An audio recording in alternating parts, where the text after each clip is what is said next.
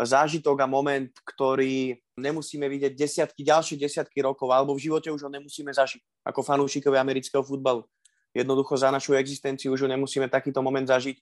To bude veľkolepá udalosť, o ktorých sa bude hovoriť našim deťom, našim vnúkom, možno aj pravnúkom, myslím, že v nedeľu, respektíve u nás stredoeurópskeho času z nedele na pondelok nás čaká veľký návrat Toma na Foxborough a toto si myslím, že zatieni všetky tie ostatné veci, ktoré sú, kto vyhrá, kto nevyhrá. Myslím, že Buccaneers vyhrajú, ale skôr sa teším na celú tú atmosféru, v ktorom sa ponese ten zápas. Vieš, také niečo vyššie tam je, ako len ten zápas. Počúvate americký futbal s Vladom Kurekom.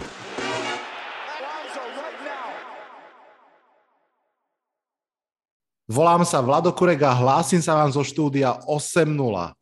Nič neletí tak ako NFL sezóna, človek si ani nestihne obliecť tričko s dresom Giants a už je jeho klub 0-3. Nielen Giants, ale viaceré kluby sa už naozaj môžu cítiť ako zviera zahnané do kúta a to je presne ten okamih, kedy sa zistí, či sú to šelmy alebo mačičky. Uvidíme túto nedeľu. Vitajte a počúvajte. Aj tento týždeň nás čaká veľká kopa zápasov v nedeľu. Ešte stále totižto nenaskočili mužstva na bye week, takže sa budeme baviť o 14 zápasoch. No a povedal som, že budeme, pretože opäť budeme v štúdiu dvaja. Dnes tu so mnou virtuálne sedí Laci, televízny komentátor NFL a fanúšik New Orleans Saints. Laci, ahoj. Ahoj, ahoj. No a pozdravujem všetkých poslucháčov tvojho podcastu. Ďakujem veľmi pekne. Veľmi sa teším na tento rozhovor, veľmi sa teším, ako sa porozprávame o našom zápase Saints-Giants, aj o všetkých ostatných, ale ešte predtým ti musím dať jednu takú rozohrievaciu otázku. Všetci samozrejme vedia, že pred touto sezónou ukončil kariéru Drew Brees, nepochybne budúci Hall of Fame quarterback a Saints sú teda v takomto ťažkom okamihu transformácie, ktorá vždy musí prísť, keď odíde takáto legenda. Tak by som chcel využiť tvoju prítomnosť v podcaste a povedz nám pár vetami, ako sú na tom podľa teba aktuálne Saints. Bez Brisa, s Peytonom, hlavne teraz s tvojim pohľadom po troch zápasoch tejto sezóny. Tak na úvod poviem to, že ja som pred touto sezónou nemal žiadne očakávania. Tie očakávania boli 3-4 sezóny predtým, kedy naozaj bolo to okno, že mohli by sme sa dostať do Super Bowlu, respektíve mohli by sme zabojovať o tie mety najvyššie. Každopádne to okno sa pominulo bez toho najväčšieho úspechu. Boli tam iné úspechy, boli tam víťazstva. Patrične som si to užil, naozaj skvelé 4 sezóny. Fanúšik v podstate týmu, ktorý nemá takéto sezóny 20 rokov, to znamená, že fanúšik New England Patriots. Toto zrejme nepochopí, ale fanúšik každého toho bežného týmu musí užívať každý víťazný zápas, každú víťaznú sezónu a tým, že ja som zažil niekoľko losing seasons, to znamená, že sezóny, keď sme skončili so záporným rekordom, tak som si to patrične vychutnal, takisto som si vychutnal Drew Breesa. New Orleans Saints sledujem približne 12 rokov, takže naozaj to je obrovské množstvo zápasov, ktoré som ja videl a teda som si Breesa naštudoval aj predtým. A čo si myslím, aký mám pocit z toho, čo prišlo teraz? Je to nová éra, samozrejme z nostalgického hľadiska človeka to mrzí, zaspomína si, sú tam tie myšlenky, sú tam tie spomienky, ale tam, kde niečo končí, niečo nové začína a vidím to optimisticky, pretože ten tým bol vedený Drew Breesom, ale hlavne bol vedený Seanom Paytonom, bol vedený Mickeym Loomisom, bol vlastnený Bensonovcami. To znamená, že to sú všetko ľudia, ktorí si myslím, že sú veľmi schopní na svojich miestach, ktorí spravili kus práce a Brees bol, dá sa povedať, len taká čerešnička na torte, ktorá tam prišla, ktorý sa chytil, ale tu treba povedať, že samozrejme minimálne rovnaké, ak nie aj väčšie zásluhy tam majú iní ľudia. Takže ja verím v proces. Ja som v sezóne, kedy si naozaj vychutnávam každé víťazstvo, sledujem ten tím, aké zmeny prišli, akí hráči sa vymenili. Veľmi sa mi páči prejav toho tímu, čo sa týka defenzívy. Naozaj ja som teda známy tým, že obzvlášť sledujem defenzívnych hráčov, sledujem defenzívne schémy. A to znamená, že po tých rokoch, kedy sme mali drvivý útok, drvivú ofenzívu, tak sa to vymenilo. Takže si to užívam. Dôležité je, že hráme efektívne. Tie zápasy dokážeme vyhrať. Začali sme sezónu v podstate 2 víťazstvami, 1 prehrou. Pokiaľ by sme sa rozprávali takto pred 3 týždňami, že či by som to prijal, tak by som ti povedal všetkými 10. To znamená, že je to veľmi dobrý úvod napriek tomu, že ten útok ešte nehrá optimálne, ale tam sú ďalšie premenné, ktoré vlastne definujú tú situáciu, ktorá teraz je, a preto si myslím, že aj ten útok ešte má veľké rezervy a príde k zlepšeniu každým prichádzajúcim zápasom. Takže za mňa zatiaľ spokojnosť a naozaj užívam si to. Užívam si vlastne celú sezónu a obzvlášť aj zápasy Saints. Jasne. Dám ti ešte jednu rýchlu doplnkovú, však ešte sa k Saints vrátime, ale asi to už aj bude súvisieť s tým, čo si povedal. Mňa fascinuje to, že Saints vyhrali 2 zápasy, v ktorých ofenzíva dala menej ako 150 yardov, ak sa nemýlim. Je to teda hlavne o tej obrane a vyplývajúce z toho dobrej field position, alebo v čom je teda tá sila Saints aktuálne? Áno, je to tak, ako si povedal, a je to hlavne, je to brutálna efektivita a je to ten situačný futbal. Často quarterbacki niekedy majú nahádzaných 300 alebo cez 350-400 yardov a to je práve ten, ten znak toho, že tie týmy prehrávajú, lebo veľa z tých yardov sú tzv. Prázdne kalórie. To znamená, že yardy, ktoré sa získavajú už prakticky, keď je rozhodnuté alebo keď v tom zápase tie týmy doťahujú, a práve naopak. To, čo v podstate predvádza tým Saints, tak je veľká efektivita, je ten situačný futbal, že naozaj tie turnovery sú vo veľmi dobrých výhodných pozíciách na ihrisku, kde potom už netreba nazbierať také množstvo yardov, aby ste vedeli skórovať. Produktívna je aj obrana a je tam viacero faktorov. No ďalšia vec je time of possession, to znamená, že držanie lopty za mňa, niekoľkokrát som to spomínal aj v prenosoch.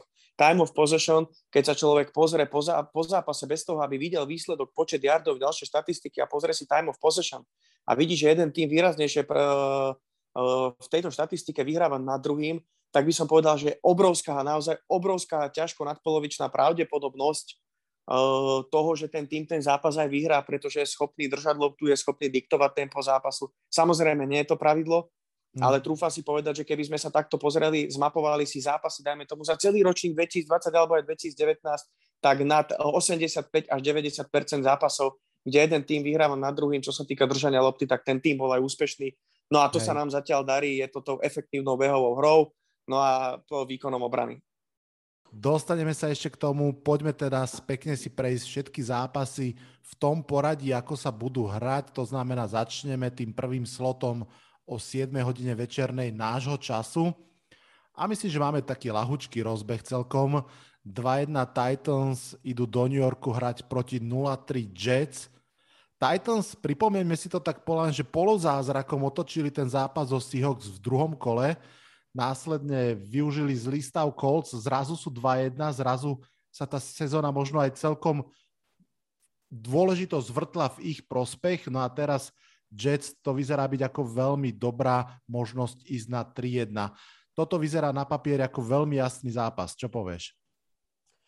Áno, tu by som začal tímom New York Jets. Ja som tento tím sledoval celkom do detailu v rámci preseason, pretože ono niektoré tímy si začali robiť takú vlastnú variantu Hard Knocks. To znamená, že začali si natáčať predsezónne kempy, tréningy, rozhovory s hráčmi, zameriavali sa na jednotlivých hráčov. No a jeden z týchto tímov bol New York Jets a to bol vlastne prvá taká séria videí alebo dokumentov, ktoré mapujú sezóny tých tímov, ktoré som videl. To znamená, že tie časti o Jets som si pozrel takmer všetky. Stal som sa fanúšikom tohto tímu, mal som veľké očakávania, ale potom prišli zranenia a prišlo zranenie Karla Lawsona, od ktorého ja som mal extrémne veľké očakávania. Líder celej tej defenzívy, myslím si, že veľmi dobrý podpis. Prišlo nešťastné zranenie. No, na druhej strane prišli ďalšie zranenia, to znamená, že ten tým ešte predtým, ako by začala sezóna, tak prišiel o niekoľkých starterov na dôležitých pozíciách a líderských pozíciách. Každopádne som si myslel, že Zach Wilson, ja som ho považoval za najlepšieho quarterbacka, ktorý ide na draft. Naozaj som bol nadšený. Ja. Ja som bol veľmi nadšený jeho prejavom na univerzite a mne veľmi aj z kombajnu pripomínal Patricka Mahomesa. Akurát je na ňom vidieť tá tá taktická nevyspelosť. A to si myslím, že ďaleko zatieňuje zatiaľ ten jeho talent, ktorý v tom je. A preto si myslím, že on ešte potrebuje nie že niekoľko zápasov, on potrebuje niekoľko, možno aj sezón, alebo minimálne jednu, dve off-season a zbierať tie skúsenosti na to, aby sa vedel rozhodovať správne v tých kľúčových situáciách. A to máme možnosť vidieť teraz, preto sa ten tým trápi ofenzívne. A pritom ja som si myslel, že to bude naopak, že bude horieť secondary v defenzíve, že budú dostávať veľa bodov a že útok bude zbierať tie body ako Cincinnati Bengals v prvom roku s Joeom Burrowom, že to bude presne ten obraz, že ich Burrow držal pri vode, pokiaľ sa nezranil, že toto sa bude týkať Wilsona, ale zatiaľ je to presne naopak. A z tých zápasov, ktoré som teda videl som dva, tak naozaj je tam veľký problém v čítaní defenzív a tak ďalej. To znamená, že v tomto momente od New Yorku Jets už nečakám absolútne nič a vôbec by som sa nečudoval, keby cez celú tú sezónu nazbierali jedno, maximálne dve víťazstva, aj vzhľadom na tie zranenia, ktoré som povedal. No a Tennessee Titans samozrejme majú veľké ambície. Mne ten tým nič nehovorí kvôli tomu, že pustili Jonnu Smitha. Áno, dneska si niekto povie, že Jonnu Smith nepodaril sa mu zápas proti Patriots, čo to je za tight enda. Ten tight end ideálne sedel do Tennessee Titans. Dokopy tam bola aj s Coryn Davisom na túto dvojicu, možno až trojicu hráčov. Nahradili iba Juliom Jonesom, ktorý aj napriek tomu jednému, dvom a podarenými zápasmi už není ten Julio Jones, ktorý to bol pred 3-4 rokmi. Takže tuto si myslím, že prišlo ku oslabeniu ofenzívy. A čo sa týka defenzívy Titans, tak tam secondary traja zo 4 starterov sú noví hráči. Áno, takže to sú v podstate veľké zásahy do celého toho týmu a nepovedal by som, že tie náhrady sú adekvátne. To znamená, že v tomto zápase ja samozrejme idem za Tennessee Titans, ale nečakám, že Tennessee Titans v tejto sezóne budú nejakým čiernym koňom alebo že sa zmôžu na niečo viacej, ako sa dajme tomu zmohli tú poslednú sezónu, kedy myslím rúpli vo wildcard proti Baltimore Ravens.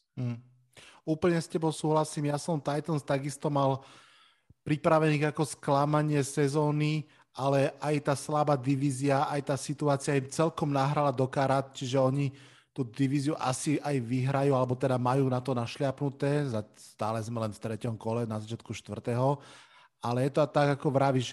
K tomu Zachovi Wilsonovi určite presne tie zranenia, aj Mekhi Becton odišiel, to proste je veľmi cítiť práve v tej ofenzíve, či už v pass protection alebo v behoch. Zach Wilson je najsakovanejší quarterback ligy, takže tu asi nie je veľmi o čom. Súhlasím s tebou, idem tiež za Titans a poďme sa posunúť k druhému zápasu. Chiefs Eagles je ten druhý zápas a znie to šokujúco, ale poďme si to povedať na hlas. Aj Chiefs, aj Eagles sú rovnako 1-2. Obedve mužstva prehrali 2 zápasy po sebe. To sa teda Mahomesovi myslím, že ešte nepodarilo v drese Chiefs, je to novinka. Teraz bude čeliť Eagles, ktorým ak niečo funguje, tak je to o-lajna, behy, aj tá defenzívna lajna. Ale môže toto stačiť na Chiefs podľa teba, keď oni už fakt, že musia vyhrať? Takže otázka pre teba, kto vyhrá a prečo Chiefs? Tak predbehol si ma, ale samozrejme nikoho by som nešokoval, keby som povedal Chiefs. Samozrejme, že vyhrá Kansas. Som o tom viac než presvedčený a vôbec by som nehľadal nejakú senzáciu v tom, že oba tie týmy majú rovnaké skóre v tomto momente, pretože tuto, keď sa pozrieme na Kansas, áno, zhoda náhod prišli o triumf v Baltimore a minulý týždeň proti Chargers im nastavilo zrkadlo celému coaching staffu a celému manažmentu, pretože až príliš sa spoliehajú na Patricka Mahomesa. Áno, je to generačný talent, je to super quarterback, ale tam je niekoľko premenných. Za mňa ad 1. Koľko rokov vydrží hrať quarterback v lige na takej úrovni, na akej hrá Patrick Mahomes? To znamená, že hádzať lopty ľavou rukou, hádzať lopty chrbtom otočený ku hre, hádzať lopty pomedzi nohy, takto šialene vyhrávať zápasy. Jednoducho na takej úrovni, ako je NFL, si nemyslím, že toto je dlhodobý recept, ako byť úspešným tímom. Patrick Mahomes potrebuje pomoc svojej ofenzívnej lajny, potrebuje pomoc svojej defenzívy, potrebuje pomoc svojho running backa a potrebuje pomoc najmä teda svojho coaching staffu a manažérov jednoducho, ktorí skladajú ten tím. a zápas Chargers im ukázal zrkadlo, že jednoducho tie heroické výkony, kedy Patrick Mahomes pozeral na sideline a hodil 40-yardový pas, sa prekvapujúco pre niekoho neskončil receptionom, ale skončil interceptionom. Hej. A na opačnej strane defenzíva nebola schopná zastaviť takmer nič.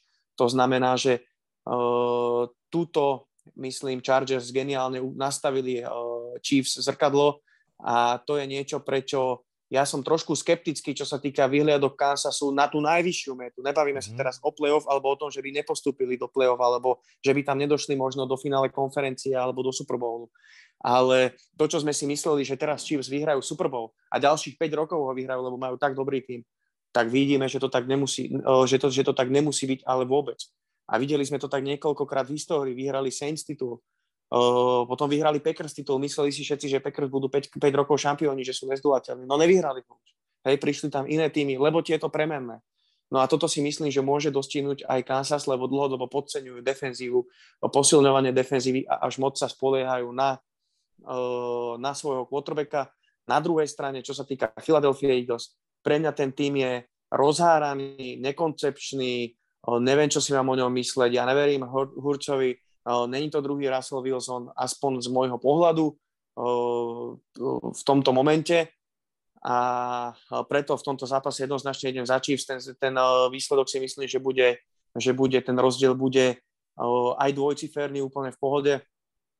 Takže tu si myslím, že pre Kansas ideálna príležitosť po tých dvoch prehrách niekomu poriadne nasoliť a spraviť si chuť. To by bolo fajn aj napríklad z pohľadu presne tých útočných zbraní. Tyreek Hill má za sebou dva veľmi slabúčké zápasy. Ja to vidím aj cez fantasy, kde ho mám. Pred 2 týždňami 1,5 bodu, teraz 4 body. To znamená, že nejakých 50 yardov nachytaných, to je slabotka. Som veľmi zvedavý na ten tlak Eagles defenzívnej liney, Javon Hargraves, Fletcher Cox a tak ďalej na tú novo poskladanú ofenzívnu lineu Chiefs, ale suma sumárum, tak ako vravíš, v tomto zápase to proste musia Chiefs dať a si myslím, že aj by to mali dať. Aj keby sa hneď išlo do nejakej prestrelky, tak tam potom musia oni odskočiť. Jednoducho už v tej secondary to nemajú tí Eagles podľa mňa ako postíhať. Dobre, takže 2 zápasy, 2 zhody, to bolo celkom si myslím, že aj ľahké, ale teraz už nás čaká vyrovnanejší duel. 3-0 Panthers proti 2-1 Cowboys. Zaujímavý duel v podstate dvoch odlišných mustiev. Cowboys, ktorí sú takmer vyslovene postavení na útoku a ešte by som povedal kľudne, že hlavne teda na pásovom útoku. Ten naozaj patrí medzi elitné v lige.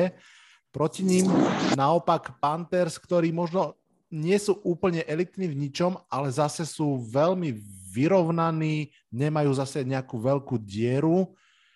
Možno tou dierou je teraz to, že sa im zase zranil CMC. Tu som fakt zvedavý, koho vyberáš na výhru a prečo. Ja idem jednoznačne, zadala som pretože ten útok konečne... aspoň sa zdá, že začína nachádzať tú svoju filozofiu, ktorá bola, odkedy je Dak Prescott quarterback, úplne jednoznačná. Oni neprehrali zápas, v ktorom mali rovnaký počet behových pokusov a rovnaký počet pasových pokusov. A toto si myslím, že je základný stavebný kameň na to, aby ten tým bol úspešný a to vidíme v posledných zápasoch, kedy za mňa zaslúžene dostáva o mnoho väčší priestor Tony Pollard, ale sú výborným doplnkom. To znamená, že pokiaľ Tony Pollard je na ihrisku každý druhý drive alebo každý tretí, tak Zeke zatiaľ môže načerpať síly, netlačia to zbytočne na ňo a vtedy on vie spôsobiť väčšie škody súperovým ofenzívam. Ako náhle sa Dallasu darí behová hra, tak Dak Prescott je dobrý paser aj bez toho. Hej, čo si budeme hovoriť? Naozaj je to veľmi dobrý quarterback. Podľa mňa jeden z najlepších v lige. Dokazuje to po tomto ťažkom zranení, po ktorom sa bol schopný vrátiť a zatiaľ hrá famóznu sezónu. Ten útok je jednoducho našlapaný, čiže tuto to stojí a padá na výkone ofenzívnej lajny, ktorá vyzerá to tak, že sa dala dokopy či Tyron Smith alebo Zach Martin, aj tie ďalšie doplnky, samozrejme Lyle Collins. To znamená, že to sú kvalitné mená, ktoré trápili nejaké zdravotné problémy, ale vyzerá to tak, že je všetko v poriadku. Na ďalšej strane defenzíva mne tam absentuje výraznejšia kvalita na defenzívnej line, ale inak tá defenzíva vyzerá celkom fajn, vyzerá komplexne, Parsons hrá skvele, ten chalanisko je jednoducho všade pri lopte, hej. Trevon Diggs má obrovský potenciál byť naozaj elitným cornerom, tá skupina linebackerov je super, vrátil sa Randy Gregory, takže myslím si, že tá defenzíva si odohrá svoje a tu treba povedať a dať klobúk dole pred Danom Quinnom, defenzívnym koordinátorom, aký obrovský pokrok dokázal spraviť s celou defenzívou Cowboys, akým spôsobom ju dokázal otočiť zo suverénne najhoršej do, trúfal by som si povedať, do toho lepšieho priemeru. Takže to vôbec nie je jednoduchá záležitosť za jednu off-season a ešte zvlášť s tými zmenami, ktoré prišli. Na druhej strane Carolina Panthers tu to bude ťahať za kračí koniec, pretože Panthers začali sezónu víťazstvami 3, ale aké tie týmy boli? Ja z tejto trojice tímov vyzdvihnem Saints, ale v akej situácii boli vtedy New Orleans Saints. Ja som niekoľkokrát hovoril, že to bola tutovka na Panthers a tam si totálne uleteli bookmakeri, pretože tie premenné, tam 8 asistentov, trénerov bolo na COVID liste, boli v podstate out toho zápasu, nezúčastnili sa, netrénovalo sa, niekoľko hneď, asi 7 starterov bolo out a to ešte nehovorím o tých ďalších hráčov, ktorí pred sezónou odišli. Takže to bol obrovský ťažký matchup pre nás. Panthers to zvládli v pohode, ďalej porazili Texans. No a čo? Vieš, to sú zatiaľ tými, ktorých reálne vôbec absolútne nepreverili. A navyše došli od Jesseho Horna, to znamená, že cornera, ktorý už v tejto sezóne sa mal v podstate zapísať medzi elitu a mal ťahať secondary Panthers a prišli o CMCO, ktorého podľa môjho názoru až moc preťažovali. Jednoznačne ten chlapec má 210 libier a dostával toľko carries a on ešte nezvykne moc často vychádzať za sidelineu ako von z ihriska, že tie rany inkasuje. To si myslím, že je totálne netaktická záležitosť a hrubo na to doplatili a teraz si myslím, že sa tá karta začína otáčať a z toho hypu, ktorý je okolo Panthers, tak tieto ťažšie týmy začnú preverovať a myslím si, že aj tuto už nebudú stačiť na podľa mňa v tomto momente komplexnejší tým a súdržnejší tým Cowboys. Každopádne Panthers neodpisujem, hej. Talentovaný tým, talentovaná defenzíva, kopec mladých mien. Sam Darnold dostal druhú šancu. Určite sa teší z toho, že je konečne v inom týme ako v New Yorku, ale tuto to nebude stačiť a ja idem jednoznačne za domácimi Cowboys a dokonca si myslím, že ten zápas vyhrajú aj viacej ako o 3, o 4 body, ako je vypísaný handicap vo Vegas. OK. No, tretí zápas, tretia zhoda. Ja takisto idem za Cowboys, ale musím povedať, že tak ako sme boli všetci pred sezónou zvedaví, že ako bude vyzerať Sam Darnold, keď bude oslobodený od Adama Gasa, zatiaľ vyzerá celkom dobre. 68% na úspešnosť prihrávok, takmer 300 yardov na zápas. Na druhú stranu veľmi som zvedavý, či sa bude dariť Cowboys naozaj behať cez tú defenzívu Panthers, ktorá je tam v strede podľa mňa veľmi dobrá. Brian Burns, Derrick Brown, za ním ešte potom ďalších, ale Shaq Thompson, Hassan Reddick z kraja. Veľmi som zvedavý. Ak sa podarí Dallasu trošku behať, tak ako si to už naznačil, že budú vedieť vyvážiť ten play calling, že to nebude proste o tom, že Dak bude musieť odhádzať 40 pásov, tak si myslím, že to budú jasní Cowboys a ak to bude aj trošku škriepať, tak si myslím, že ich jednoducho v tej secondary prehádžu. Presne zranenie Jasona Horna mi už príde ako keby kľúčové a neviem, ako sa vysporiadajú, či už s Amari Cooperom na kraji alebo so CD Lambom v strede. Dobre, ďalšia zhoda. Poďme ďalej, tu už sa nemôžeme zhodnúť. 0-3 Giants proti 2-1 New Orleans Saints. Saints budú hrať prvý naozaj domáci zápas, ak sa nemýlim, že konečne po tom hurikáne idú naozaj domov. Ja vidím ten zápas stručne asi tak, že Giants 3-krát po sebe sklamali a prehrali a Saints 3-krát po sebe podľa mňa šokovali. 2-krát pozitívne, raz možno trošku negatívne. Kým sa dostanem k tomu klasickému, kto vyhrá, prečo, mám na teba dve špekulatívne otázky. Prvá, čo by podľa teba Giants museli urobiť, aby tento zápas vyhrali? A tá druhá bude, čomu sa podľa teba musia Saints vyvarovať, ak chcú vyhrať? Tak začneme tou prvou, skús dať taký ako keby tú schému pre Giants, že čo by Giants museli urobiť a urobiť veľmi dobre, aby v tomto zápase uspeli? Tak toto je veľmi ťažká otázka. Som nedostal takú náročnú otázku, ale odpoviem tak konzervatívne a tak tradične, čo by asi povedalo väčšina koučov v NFL. Vyhrať turnover battle. To znamená, že nestratiť loptu a vyskúšať spraviť v kľúčových momentoch nejaké turnovery. Mm-hmm. Respektíve snažiť sa trhať tú loptu, snažiť sa ísť po tej lopte. To znamená 110% prácu aj special týmu, dôležitej zložky. A čo sa týka defenzívy, jednoducho zastaviť rán a donútiť ten zápas, dať Jamesovi do jeho rúk. To znamená, že 8-man box určite a ísť po lopte, jednoducho zastaviť Kamaru a nechať Jamesovi nech rozhodne ten zápas. Aj v tom prípade by to bolo veľmi náročné. A na strane ofenzívy iba nerobiť turnovery. Jednoducho vyhrať ten turnover battle a vy, ak chcete vyhrať, tak podľa mňa by ste tento zápas mali hrať tak, ako my sme hrali v New England, alebo ako my sme hrali proti Packers. To znamená, že im znechutiť tú hru a naozaj dominovať defenzívne, hej? A to znamená, že veľa behať cez Barkleyho, ale my máme jeden z najlepších frontov v lige proti behu a s tou podporou, ktorá tam bude peklo.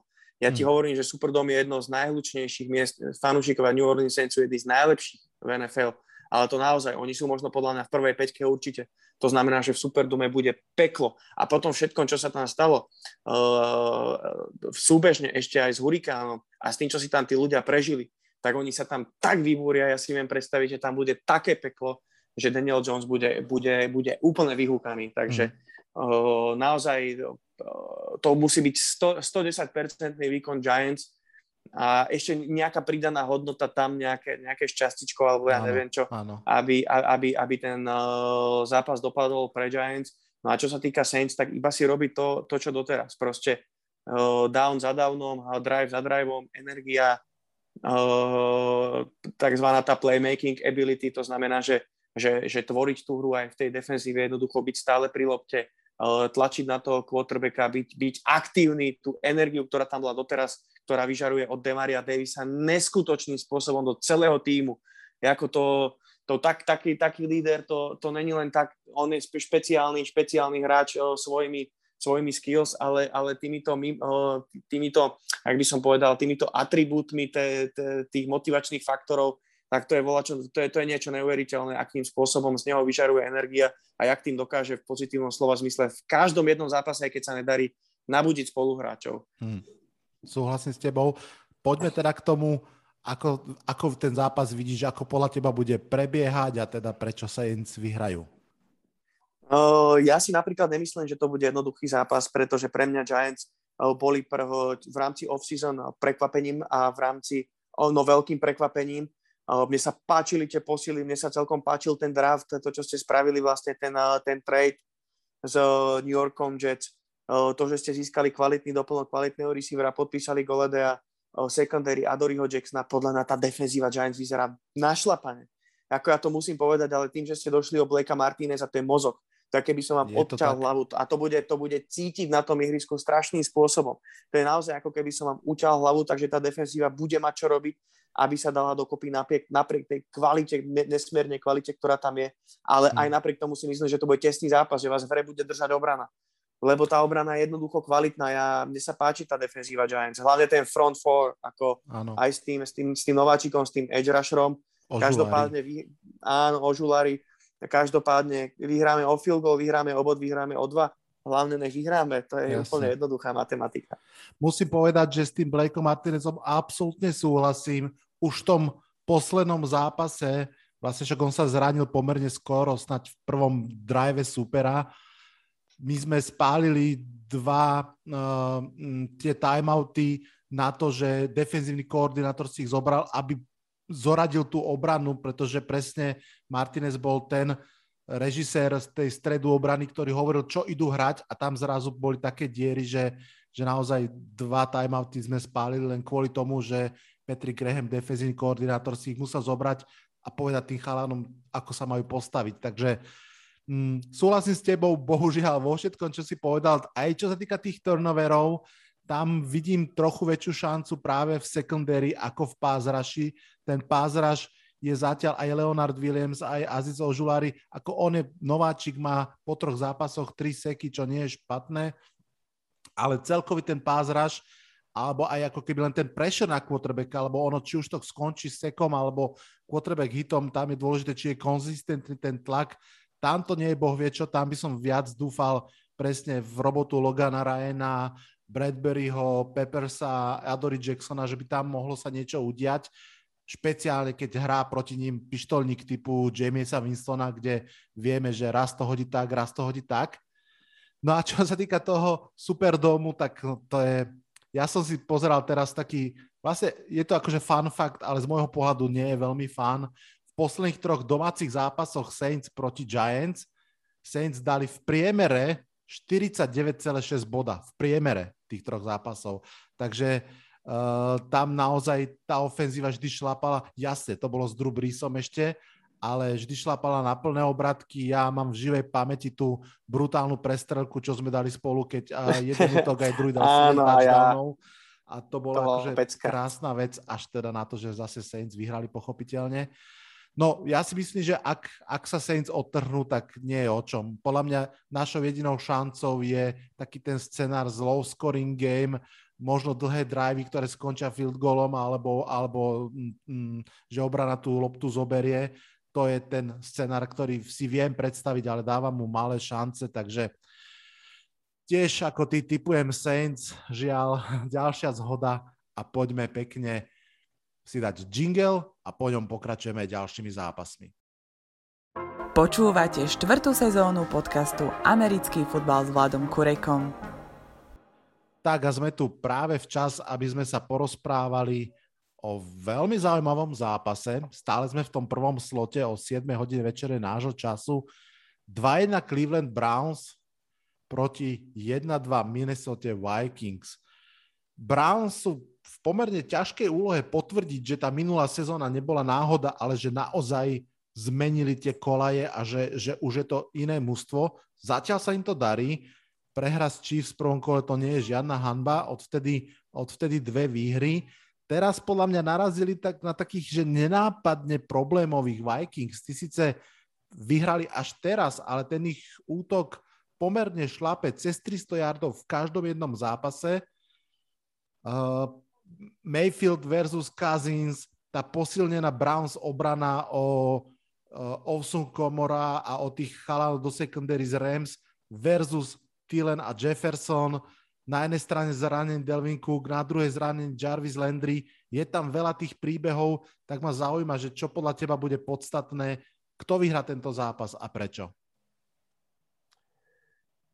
Ja sa musím priznať, že tu som veľmi dlho váhal, koho si vybrať. Najprv som bol na strane Minnesota. Mne sa extrémne páči Kirk Cousins tento rok. Naozaj po 3 zápasoch, ťažkých zápasoch, treba povedať, 8 touchdownov, ani jeden interception a úspešnosť kompletácií prihrávok nad 70%.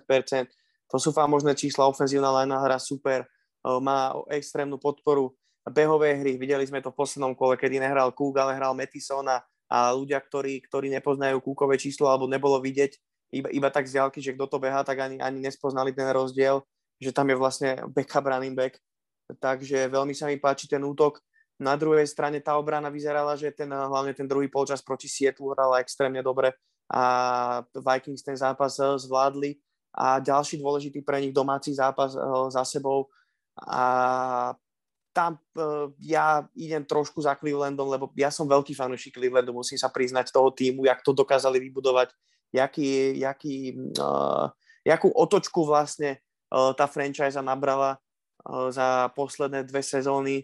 A ten tým je naozaj podľa mňa v tomto momente najkomplexnejším týmom v celej NFL naprieč všetkými pozíciami. Ten depth je totálne neuveriteľný, ako na každej pozícii, keď sa na to niekto pozrie, akí sú tam linebackeri na lavičke, no teraz zranený Anthony Walker, to je veľká strata inak mozogík obrany, ktorý došiel z Indianapolisu, sa teda zranil na IR, ale ten depth tam je aj tak nabitý na šlány na každej pozícii a na čo doplatia Vikings v tomto zápase, tak je behová obrana a tu si myslím, že aj s Jedrickom Wilsonom, ktorí sa vracia, tak prevalcujú Nick Chubb a Kareem Hunt, prevalcujú Vikings. A čo je dôležité pre mňa povedať, že Cleveland Browns vyhrajú time of possession, to znamená, že budú dlhšie na lopte a toto si myslím, že im vyhrá ten zápas. Inak veľmi tesné, naozaj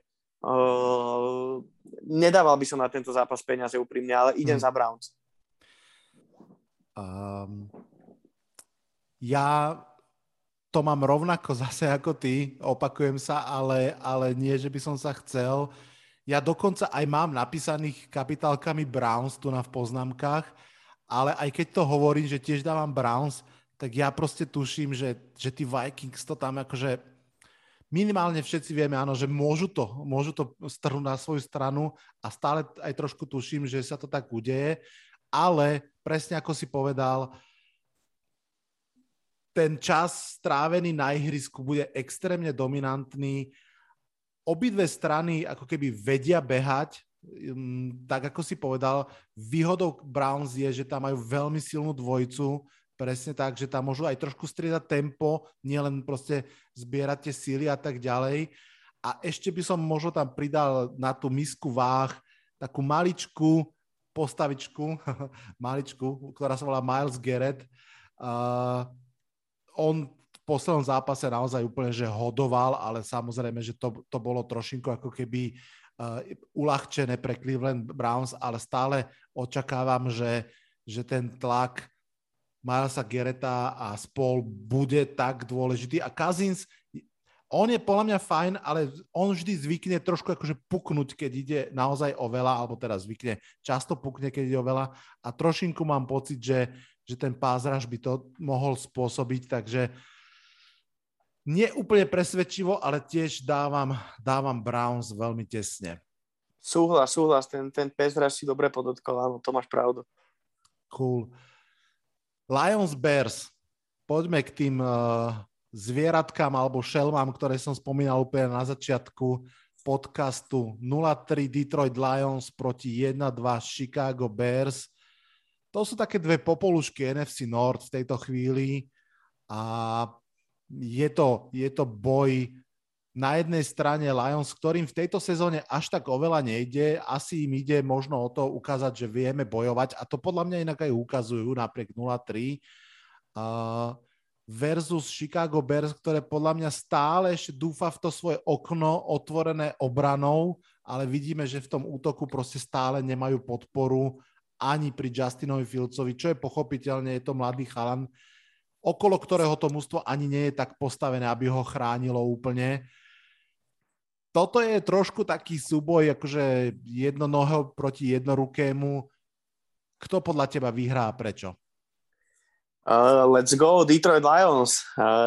Prvé prekvapenie za mňa možno z tých typov také výrazné. Idem za Detroitom. Mne sa veľmi páčili výkon proti Baltimore Ravens. Páčil sa mi prejav toho týmu už v prvej časti zápasu proti Packers. No a páčilo sa mi aj ich nasadenie v druhom polčase prvého kola. To znamená, že tí hráči nechcú byť fackovací panákmi. My si môžeme mysleť, čo chceme, že ten tým nechce vyhrávať a tak ďalej. Ale tí hráči jednoducho nechcú byť v tej povesti, že budú fackovacími panákmi a že za nič nestoja.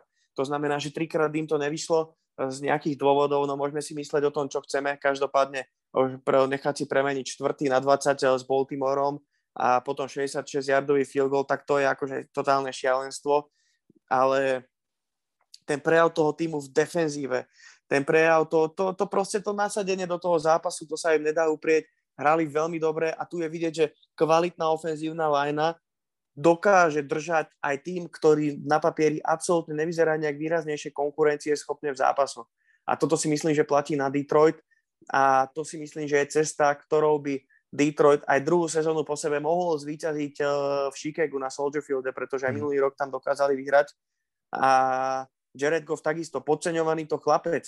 Nechceli ho veľa Rams, tie znaky boli, tie rumors okolo toho a tie reči boli jednoznačné a on není nejaký zaškatulkovaný, on vie, o čo ide. Že jednoducho nebol dosť dobrý. A povedzte futbalistovi, ktorý dovedol tým do Super Bowlu, nech si o ňom myslíme, čo chceme, že není si dosť dobrý.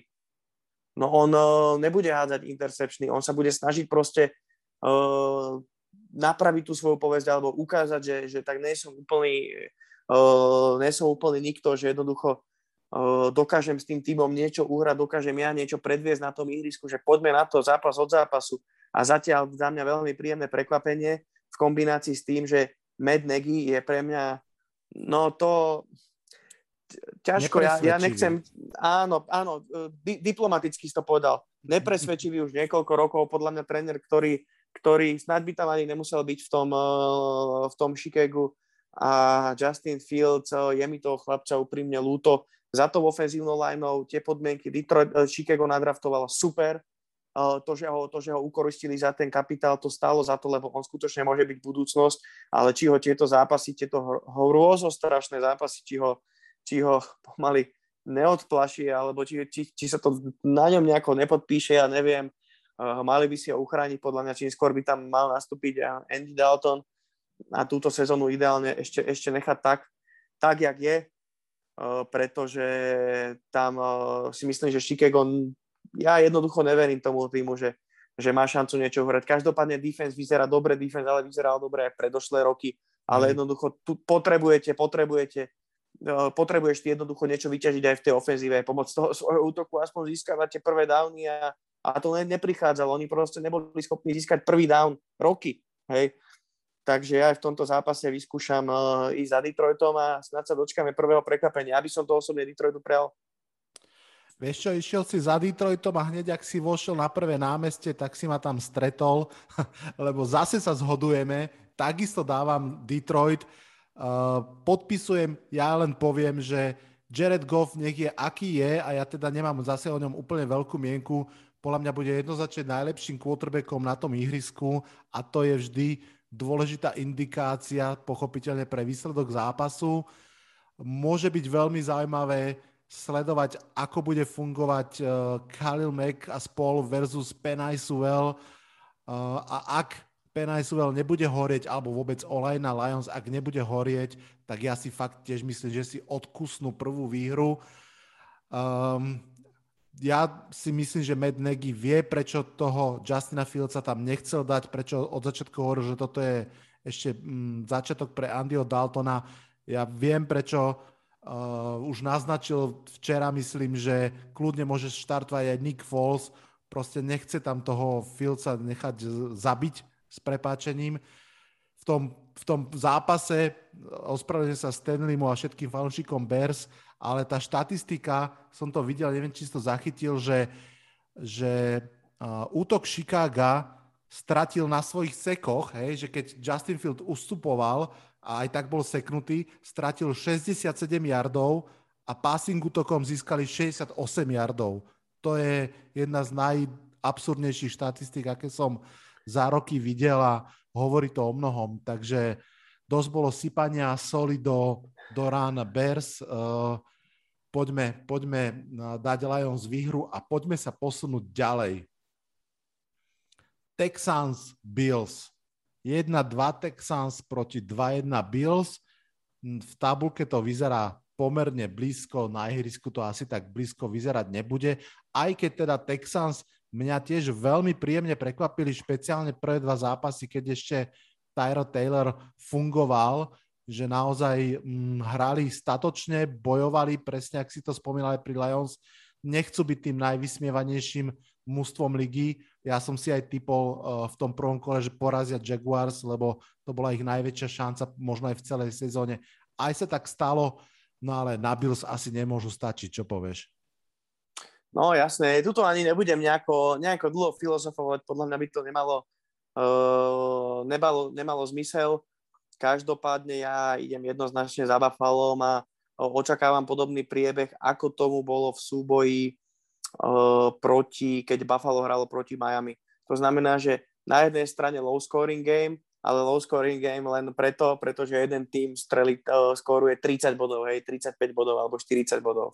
A druhý tým nedá ani jeden, hej. Hovorím nadnesenie, ale čakám jednoducho podobný zápas a jednoznačne Buffalo. Není čo k tomu viac dodať. Súhlasím, tiež tam mám Buffalo. Trošku nás možno všetkých vyšokovala tá prvá prehra s Pittsburghom, ale odtedy myslím, že jasne ukázali, že to bola chyba v systéme.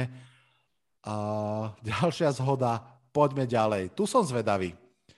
0-3 Colts proti 1-2 Dolphins.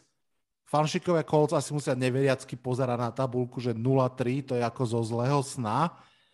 A stále asi, ak sa chcú niekde odraziť, tak by sa mohli práve v tomto zápase proti Dolphins. Zase obrana Miami Dolphins, to je veľmi zaujímavá, agresívna obrana. Získali 25 zápasov po sebe, aspoň jeden turnover, ale zase ten útok proste nevyzerá, že by urobil ten ďalší krok oproti minulému. Samozrejme, treba podčiarknúť k tomuto zápasu. Na jednej strane Carson Wentz s veľkými zdravotnými aj hernými otáznikmi, na druhej strane Tua Tagovailoa takisto aj herné, aj zdravotné otázniky. Tak kto vyhrá tento zápas a prečo? Aj, je to pre mňa taký zápas jednookého so slepým, ale v rámci tejto sezóny tie týmy sú inak kvalitné, ale v rámci formy, ktoré teraz majú, hej, aby som neznevažoval. Naozaj pre mňa tiež obrovským prekvapením Colts. Ja osobne som od nich mal o mnoho väčšie očakávania, aj čo sa týka herného prejavu. Najmä čo sa týka play callingu, pretože za mňa Colts si zatiaľ prehrávajú zápasy nezmyselnými callmi, naozaj nezmyselnými. Za mňa má veľký podiel na tom, že sú 0-3 v tomto momente Frank Reich svojimi rozhodnutiami na ihrisku, pretože ja som tie zápasy videl. Aj zápas proti Titans a hlavne zápas proti Rams. Tam si myslím, že Rams boli úplne v pohode k porazeniu, ale to, akým spôsobom koloval v dôležitých situáciách Frank Reich, tak to bolo strašne, jednoducho strašne riskoval moment, kedy to podľa mňa tá value tam v žiadnom prípade nebola. A teraz nastupujú proti Miami Dolphins, proti týmu, ktorý má všetko okrem quarterbacka. Takže ja si nemyslím, že je to za mňa jedno, či tam bude hrať Brissett alebo ten chlapec s tým zvláštnym menom Tua Tagovailoa. Áno, už som sa to aj naučil povedať pekne. Dobre. A každopádne idem za domácimi tímami, pretože neviem, v akom stave je Carson Wentz s tými dvoma, čo má výrony na oboch kotníkoch, pretože do toho, keď pridáme, že Miami je tímom, ktorý zvykne najviac blitzovať a tie blitz schémy od Floresa sú tak divoké, že naozaj on dokáže z rôznych úhlov dostať quarterbackov pravidelne pod tlak, tak si myslím, že pôjde po Wentzovi a po Udenom. A na druhej strane Brissett tam ukázal dobré záblesky v súboji proti Raiders a dokázal z pozície outsidera ten zápas dotiahnuť do predĺženia. Tak to znamená, že Miami nebolo ďaleko od toho, aby povedzme si to otvorene, sa postarali o prekvapenie kola. Takže tuto ja idem za Miami, za domácimi. Wow, zase sme sa zhodli. Toto je akože, a tu som si bol úplne istý, že sa nezhodneme, úplne istý je silné slovo. Väčšina odborníkov, čo som videl, alebo ľudí, ktorí sa hýbu okolo futbalu, favorizuje v tomto zápase Colts. A teda pozdravím Ježovra na diaľku, veľmi rád sa budem mýliť, ale ja tiež tipujem Dolphins. Úplne ten záver, ktorý si hovoril, ja to trošku vidím ako Jacoby Brissett revenge game. Proste chvíľu náhradník, chvíľu starter v Colts, teraz sa zase z náhradníka stal starterom Dolphins a ja si myslím, že on sa bude veľmi, veľmi snažiť pripomenúť svojmu bývalému zamestnávateľovi svoju hodnotu a fakt môže podľa mňa uspieť. Ja stále čakám na to, kedy odomknú Jalena Wedla. To bol za mňa veľmi zaujímavý draft pick a chalánko, ktorý môže byť brutálny v yards after catch, zatiaľ dostáva proste lopty na line of skirmish v situácii, keď je rád, že urobí jeden yard, lebo proste beží paralelne z line of skirmish, miesto toho, aby išiel do priestoru. Každopádne mám pocit, že tu na to otočia Miami Dolphins a možno, že aj budú radi, že hrajú bez tú v tom zápase. Trošku s tebou súhlasím v tomto. Ďalšia zhoda. Dvakrát dvojité večko pre Dolphins a poďme mi ďalej. Washington Falcons. Atlanta Falcons si tak akože už finišuje svoje turné po NFC East, prehrala z Eagles, vyhrala z Giants, teraz ide do Washingtonu a možno, že fanúšikové Washingtonu očakávajú, že kedy už sa dostaví tá výborná obrana z predminulého roka, že či už im skončila dovolenka a príde špeciálne Chase Young, Montez Sweat, minulom zápase neviditeľný, ale proti Falcons podľa mňa majú celkom šancu sa akože zase zviditeľniť. Takže Washington alebo Falcons, ako to vidíš? Tak ja by som asi nemohol tipovať na Atlantu. Není to tým, ktorému teda holdujem, pochopiteľne. A nepáči sa mi vôbec ten tým. Nie, že by sa mi niekedy páčil, ale myslím si, že tam ten tým je celý zrelý na nejakú tú rekonštrukciu a prekopanie od základov. Myslím si, že fanúšikovia Falcons budú mať hlavu smutku ešte niekoľko sezón. A to znamená, že není mi hlúto, poviem úprimne. Ale rivalita je divízna rivalita, že? Je to tak, áno, je to tak. A tuto ja jednoznačne idem za Washingtonom. A idem práve preto, pre dôvody, ktoré ty si spomenul, ty si to teda načrtol, že čo je s tou defenzívou. A ja iba doplním, že už aj Sweet, aj na druhej strane Chase Young boli v podstate kvázi obvinení z toho, že nevenujú sa futbalu a že až príliš sa venovali reklamám a ďalším aktivitám postranným a moc si uleteli na tom hype, ktorý bol okolo defenzívy Washingtonu, a myslím, že to počiarkla tá štatistika v kolónke sekov u Chasea Younga, kde po 3 zápasoch svieti veľká nula, a tu si myslím, že príde potom zrkadle, ktoré zase oni dostali od Buffala, od tej čočke, takže dojde trošku k vytriezveniu. Sadli si určite, povedali si nejaké veci, a Atlanta je ideálny super, na ktorý si možno vyšliapnúť z toho defenzívneho hľadiska, že naozaj Matt Ryan pre mňa už je quarterback, ktorý bude pomaličky dohrávať. Preto je pre mňa nepochopiteľné, že zo 4 brali tight enda, to je nezmysel typu Detroit Lions, ale dobre, mysleli si, že sa dostanú asi do Super Bowlu s tým tight endom, čo sa samozrejme nestane, keď máš 5 zo 6 najdôležitejších pozícií na obidvoch stranách lopty nevyriešených.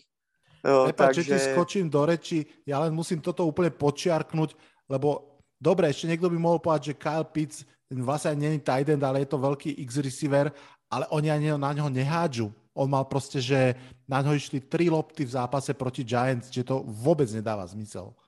V podstate si to počiarkol, to, čo som povedal. No pre mňa ideálny super pre defenzívu, ja poviem, že Redskins, na to, aby sa nakopli nejakým spôsobom. No a na opačnej strane útok Heineky proste ukazuje tú svoju energickosť, a ja by som povedal, že ten súboj proti Giants ešte nebol taký, ktorý by odzrkadloval tie jeho skutočné schopnosti. Bol tam obrovský hype potom, áno, super, všetci mali hlavy hore, Washington, ale dostali čočku znova od Bills. To pripomeniem. A teraz je ten zápas, kedy on znova padol nohami na zem, že dobre chalani, tak ideme od znova a poďme si spraviť chuť. Teraz tu je defenzíva Falcons, ktorá pre mňa to isté, proste jednoducho. Tam není nejaká fáza tej defenzívy, ktorá mne by sa osobne páčila. Nie je to defenzívna lena, nie sú to linebackeri ani Dion Jones, to nevytrhne z biedy, a už vôbec to není secondary.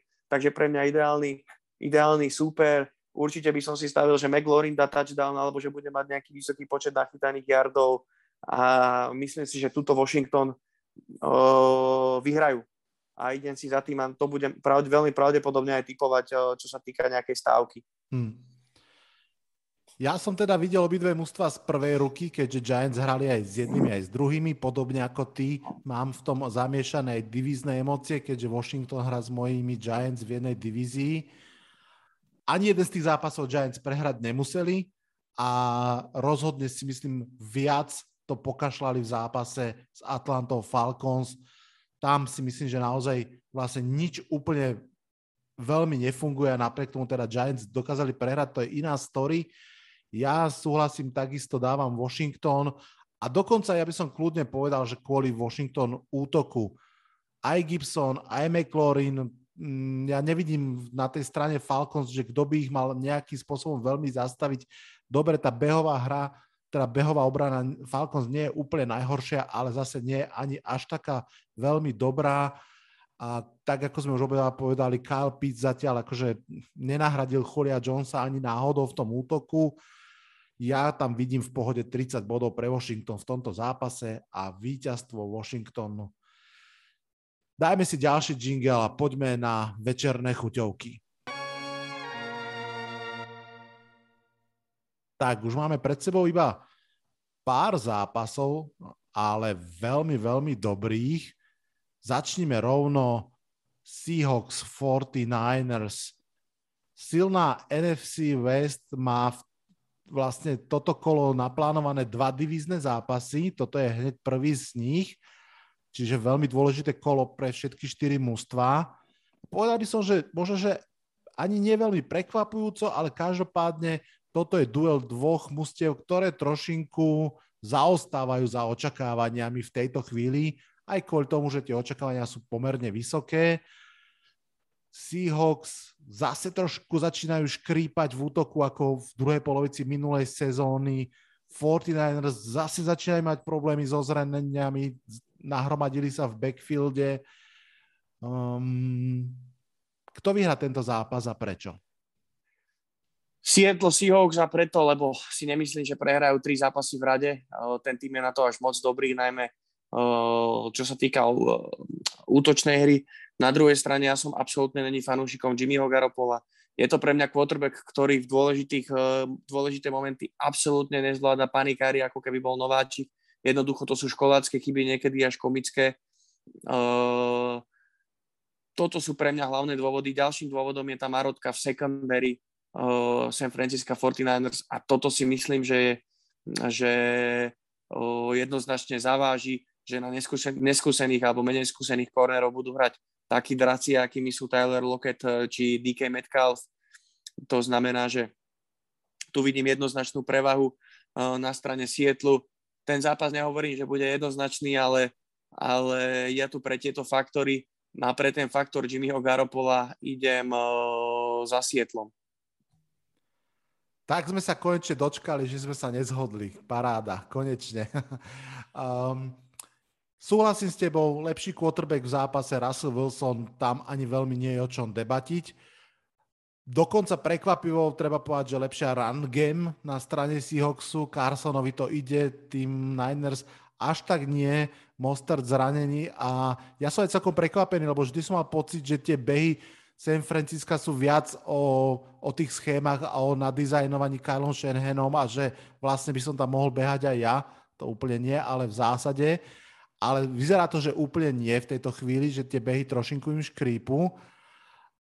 Ale na jednej strane Bosa, na druhej strane podozrivá ofenzívna lajna Seattle Seahawks a Russell Wilson, ktorý podľa mňa posledný rok aj minulý si trošku pýta tie seky občas tým, ako tam pobehuje. Tak on pobehoval vždy, ale už je trošku pomalší zrazu a potom to je cítiť. Prebral sa Ayuk, respektíve vyliečil sa. Jeho cítiť doplňa veľmi dobre Diba Samuela. Takže je to za mňa vyrovnané, ale rozhodujúce pre mňa je, že podľa mňa San Francisco 49ers má lepšieho trénera. Ja už úplne to tak až nežeriem Pitovi Carrollovi, je to obrovský sympaťák a asi skvelý motivátor, ale mám pocit, že Kyle Shanahan je proste už lepší, modernejší tréner a že to proste na tých Seahawks ušije. Takže dávam 49ers, prvýkrát sa nezhodneme, ale inak zaujímavé, ak si spomenul tú secondary, presne nad tým sa rozmýšľal, že prečo ešte stále nevolajú Richardovi Shermanovi a už mu teda ani nezavolajú, lebo dneska podpísal v Tampa Bay Buccaneers, ale tam som bol fakt prekvapený, že sa nevrátil do toho mužstva, keď už tam hral vlastne pred rokom. A tak nevrátil, ale dávam 49ers. Si vypal telefón, už mu nestihli. Je to možné, povedal si, že keď si ma doteraz nechceli, tak díky, idem za Tomom Bradym. To je ďalší Super Bowl. Dobre, poďme rovno, zostaňme v divízii, poďme k ďalšiemu zápasu. 3-0 Cardinals proti 3-0 Rams. Toto je veľký zápas aj celého kola. Trošku súboj o trhák v divízii, pretože jedno z tých mužstiev, ak nepríde k remíze, bude 4-0, navyše s dôležitým divíznym víťazstvom k dobru. A toto môže byť veľmi pekný fotbal. Na jednej strane Kyler Murray, ten hrá fantasticky, ho vidieť na celom ihrisku, scrambluje, beha, hádže všetko. Na druhej strane Matthew Stafford, ktorý naplňa asi zatiaľ to očakávanie Shona McVaya, že Proste keď mu on nadizajnuje voľného hráča, tak on ho trafí tou rukou a je mu jedno, či je 20 alebo 40 yardov ďaleko. Mňa trošku prekvapuje Cardinals obrana, akože pozitívne, aj keď neviem, či im to mám úplne veriť. Lebo JJ Watt stále akože v podstate bez seku, Chandler Jones jeden zápas brutál, potom už trošku tichšie. Rozhodne to verím Rams obrane. Tá dokonca udržala na úzde útok Toma Bradyho. Rozkecal som sa veľmi. Posúvam ti slovo. Kto vyhrá tento zápas a prečo? No, idem za Rams. Ja som naskočil na ten hype Matthew Stafforda. Naozaj hra skvelé. Už som komentoval dva zápasy LA Rams a jeden zápas, ten proti Colts som pozeral skoro celý. Hra super. Ako tam není čo dodať. On vyzerá to tak, že trošku ako schudol, že je atletickejší. Ja som mal trošku obavy, keď za ňo toľko obetovali Rams, predsa len už bol otlčený z toho Detroitu pomerne dosť, mal zásadný problém chrbtom. To ako keby ani nebolo, ako keby to bol nový Matthew Stafford, je dosť atletický, rozhadzujete prihrávky, manažuje tú ofenzívu veľmi dobre, až na pár nedorozumení v prvom zápase proti Chicagu. Ten útok jednoducho vyzerá dominantne. Myslím si, že s pribúdajúcimi zápasmi bude viacej priestoru dostávať Sonny Michel, aby sa plne vžil s tým útokom a že sa naozaj stane takým silovým runnerom, ktorý bude výrazne pomáhať Staffordovi, čo naozaj ten útok posunie do úplne inej dimenzie.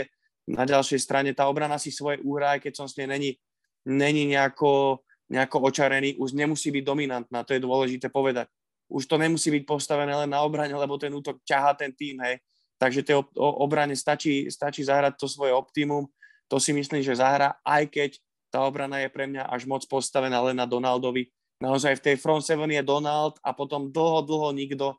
Tam dlhé roky. To je pre mňa taká pesnička ako v Kansase, respektíve v Packers, kde tie týmy majú dobrého jedného defenzívneho linemana a potom to tam horí, že nemajú ani kvalitu na pozícii linebackera. Littletona si pred 2 rokmi nechali odísť do Raiders. No ale proti Cardinals si to uhrajú a to sú tie dôvody toho Matthew Stafforda a tie dôvody, ktoré ty si povedal, že za mňa JJ Watt boli očakávania, ale v tomto momente si myslím, že JJ Watta už v očiach fanúšikov viacej zatieňujú, tá jeho zatieňuje viacej tá jeho legacy, jak ten výkon, ktorý je teraz, ktoré podáva na ihrisku. A celkom som sa na ňu zameral v posledných 2 zápasoch. Aj zdá sa mi hrozne pomaly, stratil tú svoju výbušnosť, zdá sa mi, že zaostáva aj v tej behovej hre, všetko také ťažkopádnejšie z jeho strany, keď som ho zrovna sledoval na ihrisku, tak tuto si myslím, že trošku zaostáva za očakaniami a na druhej strane aj ten Jones trošku konzistentnejšie by som to očakával. No a čo je za mňa prekvapenie, že veterán Jordan Hicks na depth charte predbehol, predskočil aj čo sa týka game timeu Zavona Collinsa, nováčika na pozícii linebackera, o ktorom ja som mal veľmi, veľmi vysokú mienku. Takže ja idem v tomto súboji za Rams. Naviažeme na tú poslednú vetu. Cardinals s tými draftovými nováčikmi do obrany tak zvláštne narábajú. Aj pred rokom Isaiah Simmons si celý rok tam hľadal miesto. Tento rok už tam vyzerá, že celkom je platným hráčom. Idem tiež za Rams, áno. Sme sa vykolajili pri jednom zápase, vraciame sa naspäť. Poslucháči, ktorí počúvajú tento podcast, pravidelne vedia, že prebieha... taký, akože nazval som to, že proces ľud Detroitu versus Matthew Stafford, že konečne rozsúdiť, že ako to bolo, no a po 3 vypočutiach je to 3-0 v prospech Matthew Stafforda jednoznačne, že ukazuje, že naozaj nebol on tým problémom v Detroite. A mňa bude veľmi baviť v tomto zápase pochopiteľne duel alebo súboj DeAndre Hopkins versus Jalen Ramsey, to bude určite stáť za to. Rovno podotknem, páči sa mi tiež na útoku Cardinals, že je dosť variabilný, že to vôbec nestojí na tom Newkovi a v každom jednom zápase pri ňom niekto vyskočí. Raz Christian Kirk, potom to bol Moore, teraz dokonca AJ Green, ktorý 2 roky už bol na dôchodku, len to zabudol ohlásiť a zrazu bum, 100-yardový zápas zase. Takže mne sa ten útok Cardinals páči, ale ako som to naznačil už aj v tom úvodnom slove, až takto neverím tej obrane a LA Rams mi prídu naozaj veľmi kvalitní aj v útoku, aj v obrane. V tom útoku, no neviem, ako budú cornery Cardinals sekundovať Kupovi a Woodsovi. Myslím si, že až tak veľmi nie. Takže súhlas s tebou, dávam tiež Rams a posúvame sa do ďalšieho zápasu. 1-2 Steelers proti 2-1 Packers. Toto je možno trošku taký zápas dvoch odlišných príbehov. V tom prvom Pittsburghskom to začalo veľkou výhrou nad Bills, potom to už išlo len prudko dole kopcom. Naopak v tom príbehu Green Bay Packers to bolo v podstate trošku opačne. Šok a potom otrasenie sa z toho šoku. O tom šoku vieš všetko, keďže tvoje mužstvo bolo na druhej strane toho ihriska. Steelers dokonca teraz prehrali z Bengals, čo som teda inak typoval, len sa ešte spätne pochválim. Dokáže obrana Pittsburghu Steelers ten zápas, ja poviem, že zdramatizovať, alebo je to proste výhra Green Bay Packers, nie je o čom? Za mňa Packers jednoznačne, ale ja tu pôjdem trošku okomentovať Pittsburgh. Ja ten tým mám veľmi rád dlhodobo. Naozaj Steelers, Keith Butler, jeho defenzíva, ja som toho veľkým fanúšikom. Takisto sa mi dlhé roky páčil aj ten prejav toho útoku, ale už to až moc stojí na Big Benovi a na Big Benovi sa začína podpísovať vek. Takže už teraz je to dosť viditeľné. Neprišlo k posileniu ofenzívnej liney. Draftovali super running backa, ale na konci dňa je vidieť, že im to moc nepomôže, pretože oni ho majú non-stop na ihrisku a toho chalaniska mi až ľúto Harrisa, pretože sa snaží sa aj v tej pasovej hre, ale aj by nabehal viacej, keby mal priemernú ofenzívnu lineu, tak by nabehal viacej a pomohol by výraznejšie tomu týmu. Takto je chudák bez zuby je celý útok Steelers. No a potom na to dopláca aj tá obrana, lebo je non-stop na ihrisku, je na ňu vyvíjaný tlak. Takže na to, aby bola kvalitná obrana, tak potrebuje podporu aj svojho útoku a túto neprichádza. Takže to je len také moje krátke zhodnotenie Steelers, ináč tomu zápasu nie je čo dodať. Za mňa to bola otázka času, len rýchlovka, dokým sa Rodgers oklepe na Green Bay, idú ďalej a tu si pripíšu doma ďalšie víťazstvo, ktoré bude podľa mňa aj najväčší rozdiel ako dva touchdowny. Vidím to úplne tak, tiež sa dotknem na sekundu Steelers. Ja mám pocit, že ten príbeh, ktorý teraz fanúšikovia Pittsburghu Steelers prežívajú, alebo vôbec celý klub na ihrisku, dôverne poznám. Pre mňa je to presne ten istý príbeh ako záver sezóny Elijah Manninga. Tiež mu draftli Saquona Barkleyho úplne zbytočne. Sebalepší quarterback, bez kvalitnej quarterback running back, bez kvalitnej online, proste neomladí toho starého quarterbacka, ako tí koordinátori a head coachi a generálny manažer dúfali. To proste tak úplne nefunguje. Presne ak vravíš, teraz som počúval jeden podcast, kde trošku viac riešili práve Nagyho Harrisa. O neho chudáka tam akože derú, on má neskutočné množstvo a nielenže behov, ale aj prihrávok, že tam všetky lopty idú na neho, ale proste nemôže to stačiť, je to málo. Big Ben už má svoj vek a už to podľa mňa nepôjde, takže v tomto... A čo sa týka Green Bay Packers, mňa len celkom fascinovalo, keď po tom prvom zápase sa vynorili všetky tie nezmyselné špekulácie o tom, že či Aaron Rodgers ide potopiť mužstvo a podobné veci. Myslím si, že sa veľmi rýchlo ukázalo, že proste, jak je tá NFL skvelá a nahajpovaná, tak z každého zápasu sa robia obrovské uzávery, siahodlhé, prehajpované a niekedy to teda vyzerá takýmto spôsobom, ale stačí si počkať pár zápasov, aby sa to utriaslo. Obidva dávame Packers, parádička, poďme ďalej. 2-1 Ravens proti 3-0 Broncos. Denver Broncos, povedzme to tak, vyťažil z rozpisu maximum. Po zápasoch s Giants, Washingtonom a Jets sú 3-0, cítia sa dobre. Ravens sú 2-1, ale tú výhru proti Lions naozaj musel prikopnúť rekordným historickým kopom Justin Tucker. Tak kto vyhrá tento zápas a prečo? No tak Justin Tucker je už Belmondo od minulého víkendu, takže je to veľký frajer. Každopádne ja som fanúšik, ja som sa chytil na ten hype Lamara. Ja sa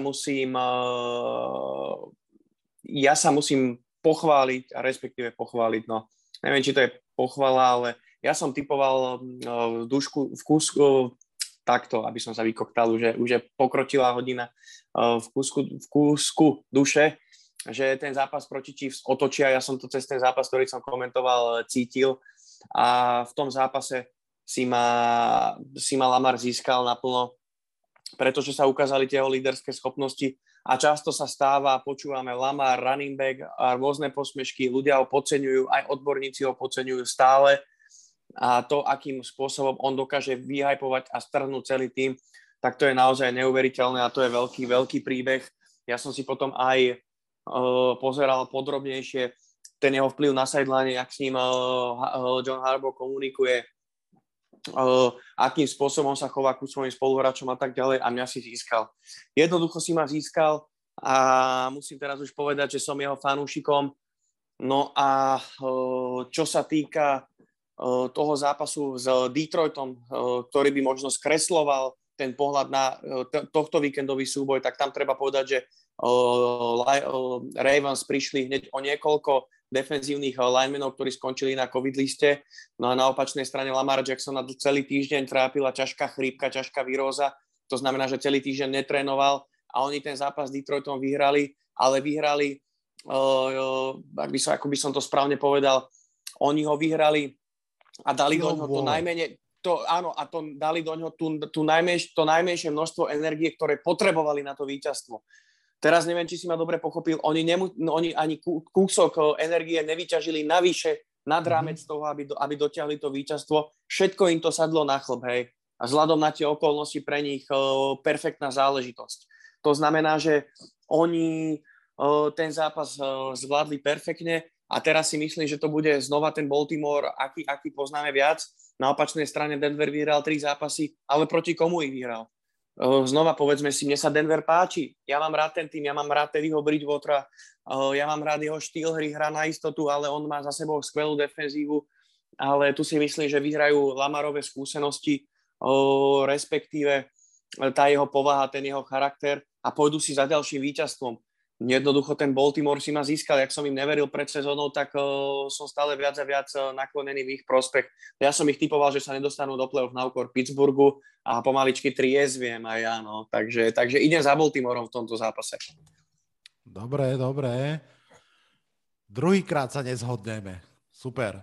Ja teda zhodneme sa v tom, že Lamar podľa mňa je naozaj že špičková kvalita, ten jeho behový útok, jeho a celého mužstva samozrejme.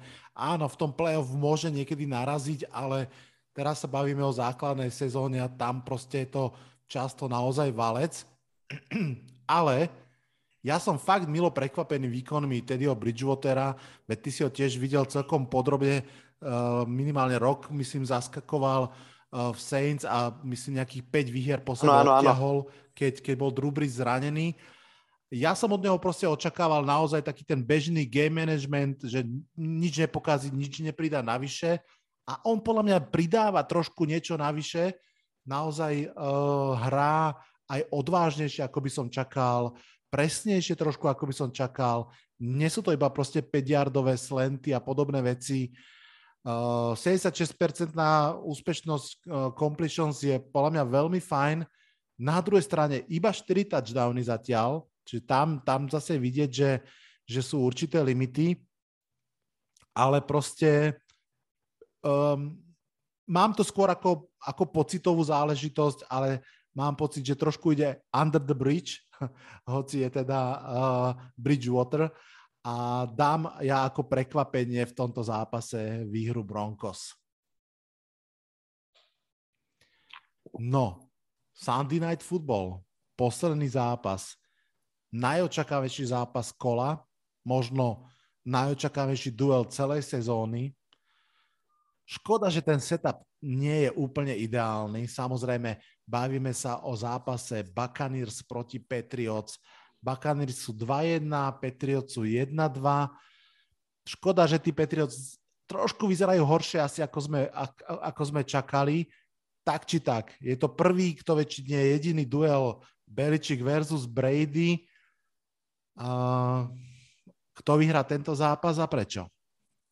Čo sa týka zápasu, tak poviem jednoznačne, že Buccaneers tam není o čom.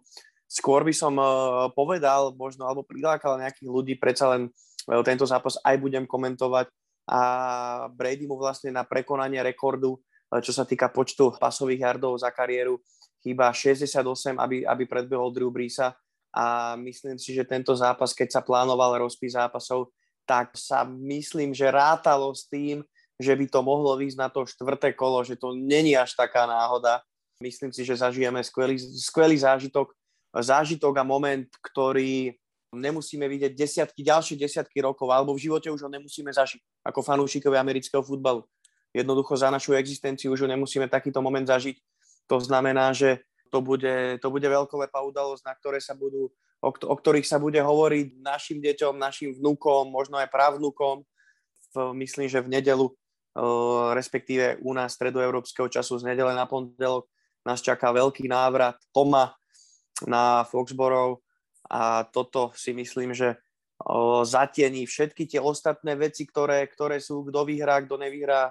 Myslím, že Buccaneers vyhrajú, ale skôr sa teším na celú tú atmosféru, v ktorom sa ponese ten zápas. Vieš, také niečo vyššie tam je ako len ten zápas. Jednoznačne. Takže idem za tampou kvôli okolnostiam. Tu si myslím, že ľudia tomu pochopia, že prečo, bez toho, aby som to nejak do detailu rozoberal. Tom Brady tam pôjde, myslím, že ich roztrhá. Myslím, že ten zápas bude znova trošku jednoznačnejší, že to bude pre ňo aj taký trošku revanš za to, ako sa ukončili tie vzťahy s Billom Beličíkom. Ale na druhej strane, aj čo sa týka toho úspechu tam, respektíve Bradyho a Patriots za tých 20 rokov, tak ten úspech je rovnomerným dielom, ide aj za Beličíkom, aj za Bradym a tu sa mne zase nepáčia tie reči, ktoré sú okolo toho tie, že či viacej Brady mal na tom, alebo Beličík. Jednoducho to je skladačka, ktorá je tak výnimočná, že tu treba dať kredit všetkým zúčastneným rovnaký a teším sa na ten zápas extrémnym spôsobom. Tampa vyhrá. Je to, ako vravíš, historická udalosť. Tak ako nás na konci sezóny čaká Super Bowl, tak toto je taký Legacy Bowl. A ja mám na teba jednu takú hernú otázku, že myslíš si, že by si mohol Beličík zobrať niečo z toho zápasu Rams proti Buccaneers a aplikovať to do toho zápasu, že nejak to proste skúsiť, hoci bez Donalda Ramseyho a tak ďalej, alebo proste je, akože v každom zápase sa môže všetko stať, pochopiteľne, to povedzme rovno a poďme ďalej, že nevidíš tam vôbec nejakú šancu, že by ten Beličík niečo špeci vymyslel? No, to není o defenzíve, to je o tom, že by Mac Jones musel skórovať 4 pasové touchdowny a musel by držať, respektíve musela by ofenzíva Patriots musela by byť schopná konštantne sa hýbať po ihrisku, naťahovať čas a pravidelne skórovať. Takže to by som povedal, že není ani tak o defenzíve Patriots, jak o útoku, hej. Mm. Čiže ten recept tam je jednoznačný. Najlepšia obrana je útok. Je to tak, úplne súhlasím. Aj v tom zápase proti Rams si Brady proste nahádzal kopu yardov, už má v tejto sezóne 10 touchdownov. Je to, ako vravíš, že síce tá Buccaneers obrana tiež má nejaké zranenia, teda Jason Pierre-Paul nehral posledný zápas a tak ďalej. Vravili sme pred chvíľkou, že podpísali Richarda Shermana, aby trošku doplnili tú secondary, ale hej, no, Mac Jones aj v tom poslednom zápase nezbudzoval až tak veľa nádejí, že by už teraz vedel ísť do takejto prestrelky, tak ako sme spomínali, ten Jonnu Smith tam ešte úplne možno nesedí, a Golorov, ten nesedí podľa mňa nikde, to som prekvapený, že ho kupovali. Anyways, končíme teda tým, že zase sme sa zhodli, tiež to vidím na výhru Toma Bradyho a tak ako ty podčiarkujem, že toto proste treba vidieť. To bude pozerať celá Amerika, to bude pozerať celá NFL Nation, tak by som to asi nazval, pretože je to proste historický okamih, tak to super pomenoval, že až tak tam nejde ani o to, kto o koľko touchdownov, ako to, že sa to proste udeje. No, aj toto sa udialo. Prebehli sme celý ten dlhokánsky zoznam zápasov. Ďakujem ti veľmi pekne, Laci, že si to dal spolu so mnou. Ja ďakujem veľmi pekne a dúfam, že si to potom ešte budeme mať niekedy možnosť opakovať. Veľmi, veľmi rád. Určite to zopakujeme. Ďakujem aj vám, fanúšikovia tohto podcastu a vôbec NFL, že ste nás počúvali. Nezabudnite teda pozerať nielen zápas svojho mužstva, ale aj nejaké ďalšie a vypočuť si pekne Laciho z nedele na pondelok v noci, respektíve už pondelok v noci. No a v podstate už ani nebudete mať stres, lebo vďaka nám dvom viete presne, ako to dopadne. Nezabudnite, ak sme sa trafili v tých výsledkoch, je to preto, že sa vyznáme. Ak sme sa netrafili, viete, kto to pokazil. Hráči, tréneri alebo rozhodcovia. Ešte raz vďaka, v mene Laciho aj mojom sa odhlasujem z tohto podcastu. Počujeme sa klasicky v utorok s postrehmi zo 4. kola. Čaute, čaute. Ahojte. Toto bol dnešný podcast. Ak sa vám páči, môžete ho podporiť na službe Patreon. Ďakujeme.